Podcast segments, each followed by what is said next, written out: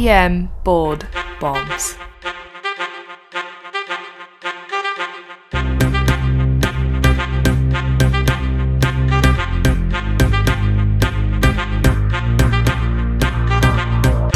Welcome back to another EM Board Bombs podcast where we help you study for boards, but in reality, we help you study for hashtag EM life. One rapid podcast at a time. I'm Blake Briggs, sadly not joined today by Dr. Husain. More on that in a second. For each 15 to 20 minute episode, we give you high yield board knowledge. As we like to say, come for the stems, but stay for the content. You can find us on Twitter and Instagram at EM Board Bombs. Our podcast is available everywhere, really. Uh, if you're listening to it, you've obviously found it, but it's on Apple Podcasts, Spotify, SoundCloud, and whatever Android thing people use. Awesome. So, Dr. Husain unfortunately will not be here today. He is busy flying out to Nevada to be at Area 51. So he's currently following the trending on Twitter regarding Area 51 and UFOs. So he's planning to live stream on TikTok when he scopes out the territory around Area 51. In case you didn't know, there's a lot of buzz right now about UFOs and the Air Force shooting down objects. Good stuff, right? Welcome to welcome to 2023. So anyway, seems like every few years or so, Area 51 comes up in the news again, and uh, Iltifat will be there uh, filming live. So uh, stay tuned. Uh, hopefully, by me producing this on a podcast ahead of time, the government isn't aware of. They probably already know he's on a flight out there, right? So. anyway, let's get into this topic today. You're working an overnight shift when a mother brings in her five year old with bright red blood per rectum. The mother states that the child has had diarrhea that turned bloody a few days ago, and she recently had a telehealth visit about this with her pediatrician. She says they didn't give her antibiotics and steroids, which she is immensely disappointed about. She also mentions how she refuses to use Zoom anymore in the future because she believes Zoom actually is the architect of the COVID 19 pandemic. Apparently, Zoom wanted to make more money as a webinar and online meeting host, so they started the pandemic at a secret research lab. You pretend to be occupied with troubleshooting the otoscope when she says all this. Regardless, today the child has become more lethargic with less appetite. On exam, the child is pale and not acting age appropriately responsive to you. Vitals are normal. The blood work shows a hemoglobin of 9 and a platelet count of 90,000. What is the best next step? Choice A IV fluid bolus. Choice B blood cultures and ceftriaxone. Choice C lumbar puncture. Choice D, platelet transfusion.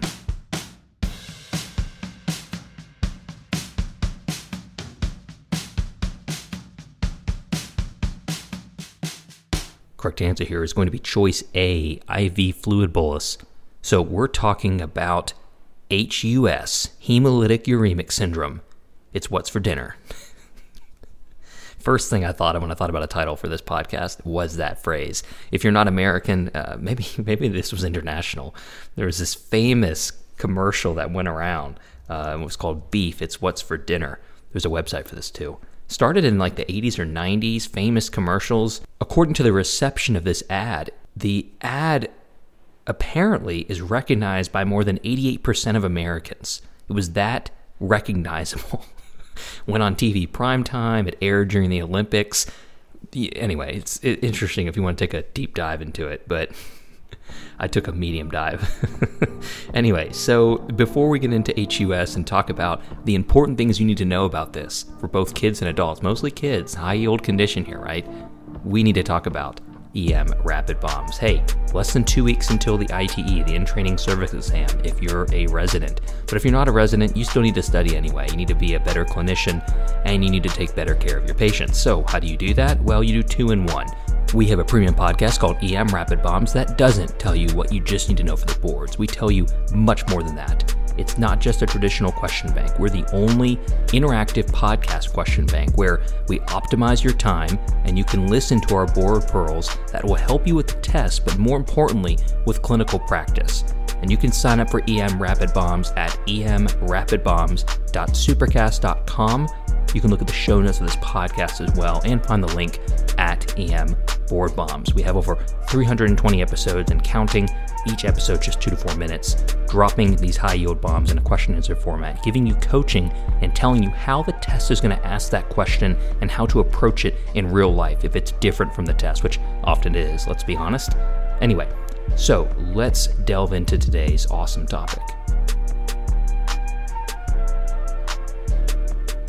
So, hemolytic uremic syndrome is this clinical syndrome with three things basically that define it. And if you're a med student, you're like salivating right now. This is like the podcast for med students because this is a condition that was hammered in med school for some reason because it had all these interesting pathologies that came about. You know, you learned it in micro because of the bacterial connection, and you learned it in hem- hematology block because they were talking about all the weird anemic things that can happen with it, right? And the platelets. So, anyway, hemolytic uremic syndrome has three things acute kidney injury, microangiopathic hemolytic anemia, and thrombocytopenia. So, low hemoglobin, low platelets, elevated creatinine, basically. And it's from this infection with the Shiga toxin, producing E. coli, also known as STEC or STEC. it's the most common cause of hemolytic uremic syndrome in the pediatric population, accounting for about 90% of cases in children under the age of five. Now, the most common strain of Shiga toxin producing E. coli is the E. coli 0157H7, which sounds like it came from a test lab. It just let's be honest. I know the code. I know it's it's not the case. It's not from this test lab as far as we know. but my gosh, it is sounds like a test subject that escaped from some laboratory deep in the, you know, Colorado Rockies and it came out of that lab and now it's wreaking havoc. Anyway, so this E. coli strain transmission is mostly through undercooked food, mostly beef, and less common sources including person to person or direct animal contact.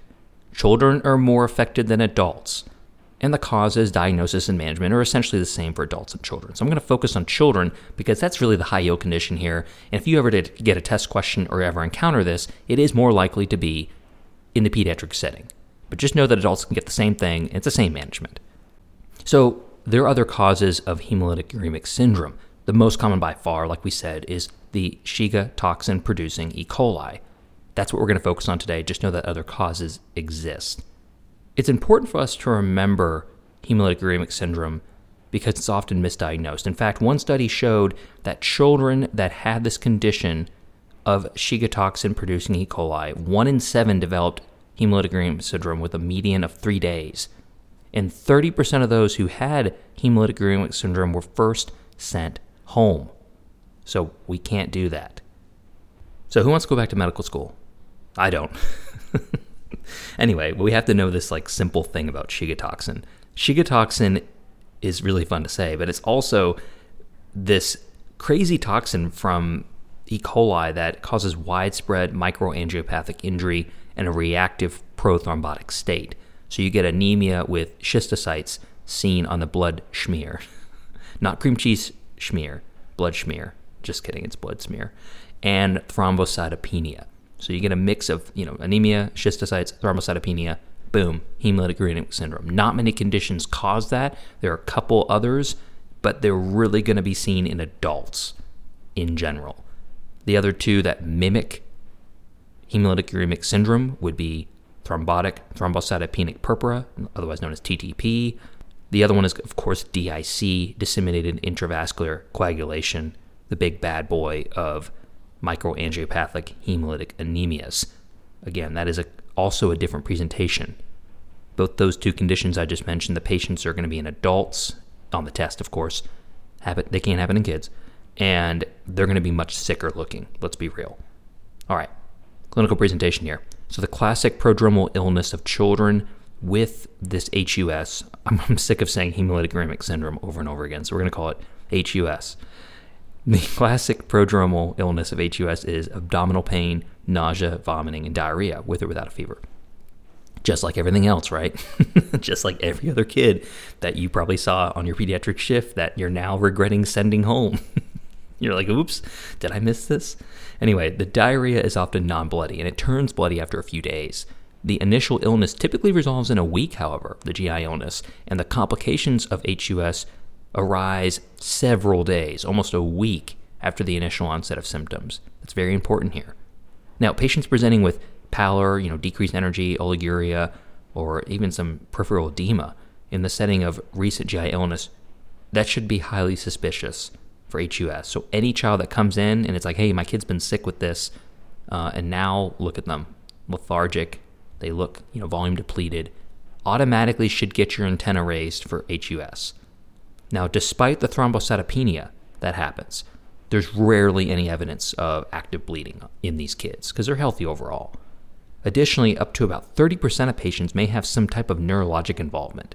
And that usually stems from, of course, the dehydration aspect of things, the electrolyte changes, the fluid shifts, like altered mental status, sometimes even seizures.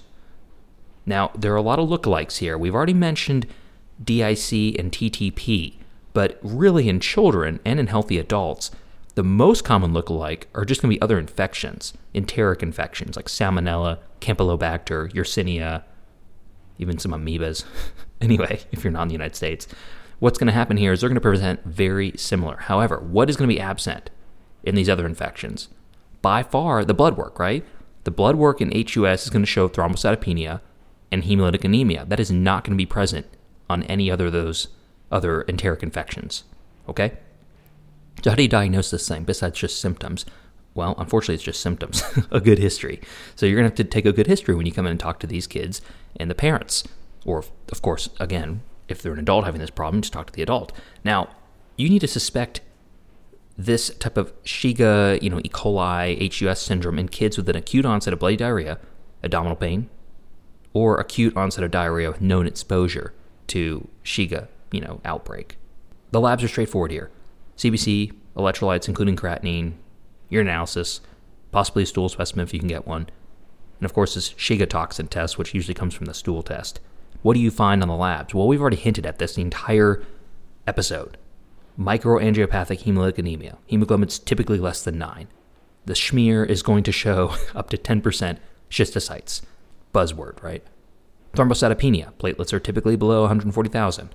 Acute kidney injury. There's usually a variable presentation on labs. Usually the creatinine is elevated. Usually the BUN is elevated. Usually there's hematuria on the urinalysis as well from kidney injury. And then finally, you can do coagulation studies to distinguish this from DIC, right? You want to check a fibrinogen level. And if that's low, that's very concerning for developing DIC. Now, what's the treatment here? Antibiotics. Just kidding. Don't ever do that. Don't give antibiotics for this condition. What you learned in medical school for once in your life was actually not dogma. You should definitely not do antibiotics for this, and there's actually harm. We'll talk about in a minute. Now, the patient tolerates it, you want to be aggressive with fluids. That is the only thing that's going to change this patient's outcome. There's going to be a lot of fluid shifts, pH changes from the profound diarrhea, so monitor the electrolytes, replete as needed, but you need to reduce the adverse outcomes by repleting fluids in these patients. That's why choice A was correct. Now, anemia is another common complication, so of course you're going to give a blood transfusion if the hemoglobin's less than 7, as the guidelines state. What about platelet transfusions? That was one of the choices, right? Choice D. Not going to be something you need to do here. Unless they're actively bleeding and their platelet counts are low, you will never get a test question on this. If they say that the patient's actively bleeding, and the platelet count is less than 10,000, of course you're going to give a platelet transfusion. That's a no brainer. But in general, like I had in this question here, the patient's platelets in this question were 90,000 and they were not bleeding. They do not need a platelet transfusion. Hopefully, no one fell for that. All right, but really, why are we not giving antibiotics? So, there's no role for antibiotics here. Studies have shown an increased incidence of HUS development in children with Shiga toxin E. coli when treated with antibiotics. There's been a meta analysis of observational studies. They've had a low risk of bias in these studies, and they've also shown a positive association between antibiotic use and HUS development. In addition, there's this other prospective study that came out of 259 children, less than 10 years old. They all had E. coli 0157H7 and found that HUS occurred in 36% of children who received antibiotics versus 12% of the children who did not. No studies, I repeat, no studies have ever found that antibiotics reduce the symptoms or complications associated with Shiga toxin E. coli. So don't do it. One, you'll flunk the boards if you do it. I'm not kidding you. You'll flunk your OR board exam. This is definitely one of those critical points they say not to do. Second thing is you'll you know miss this on the test too, and you'll harm your patient. So just stop it. Stop giving antibiotics for acute diarrheal illness in children in general. Right? and don't do it for HUS. All right, so thankfully the prognosis is pretty favorable this nasty condition. Often there's resolution of the manifestations, you know, of the blood, you know, the low platelets and anemia within one to two weeks. All these patients are going to be admitted. I mean, you're going to admit every one of these. Why wouldn't you? So, you have a child with hemolytic anemia uh, and thrombocytopenia, and you know they look pale, and you're giving them IV fluids. That is not a dispo home. You know, let me check on them in six hours. They're definitely going to be admitted, especially on the oral wards. So anyway, admit these patients. Now there is a four percent mortality rate too. Now that I mentioned that, and now you're really thinking about your diarrheal patients you sent home last week, right? You're like, oh, which one was that again? I need to call them. anyway, I'm sure it'll be fine. So just remember that HUS, as a quick review here, it's marked by AKI, microangiopathic hemolytic anemia, so schistocytes on the schmear, a lot of S words there, and thrombocytopenia. The mainstay of treatment is going to be IV fluids. You're not going to give antibiotics, but you are going to admit them. And that's really about it. Thanks for listening. We hope Dr. Husain is not arrested by the FBI out in Area 51. We wish him the best of luck. Godspeed. I'm going to go order a juicy American hamburger after this episode. I hope you'll do the same. I know you all are thinking the same thing. Uh, if you are already one step ahead of me, that means you were ordering a juicy hamburger or making one and listening to this episode, and that is true dedication. Anyway, we'll see you next time on EM Board Bombs. Make sure to check out EM Rapid Bombs podcast. You can find it in the link below this podcast, or just go to our website, emboardbombs.com. I bid thee good well and good day.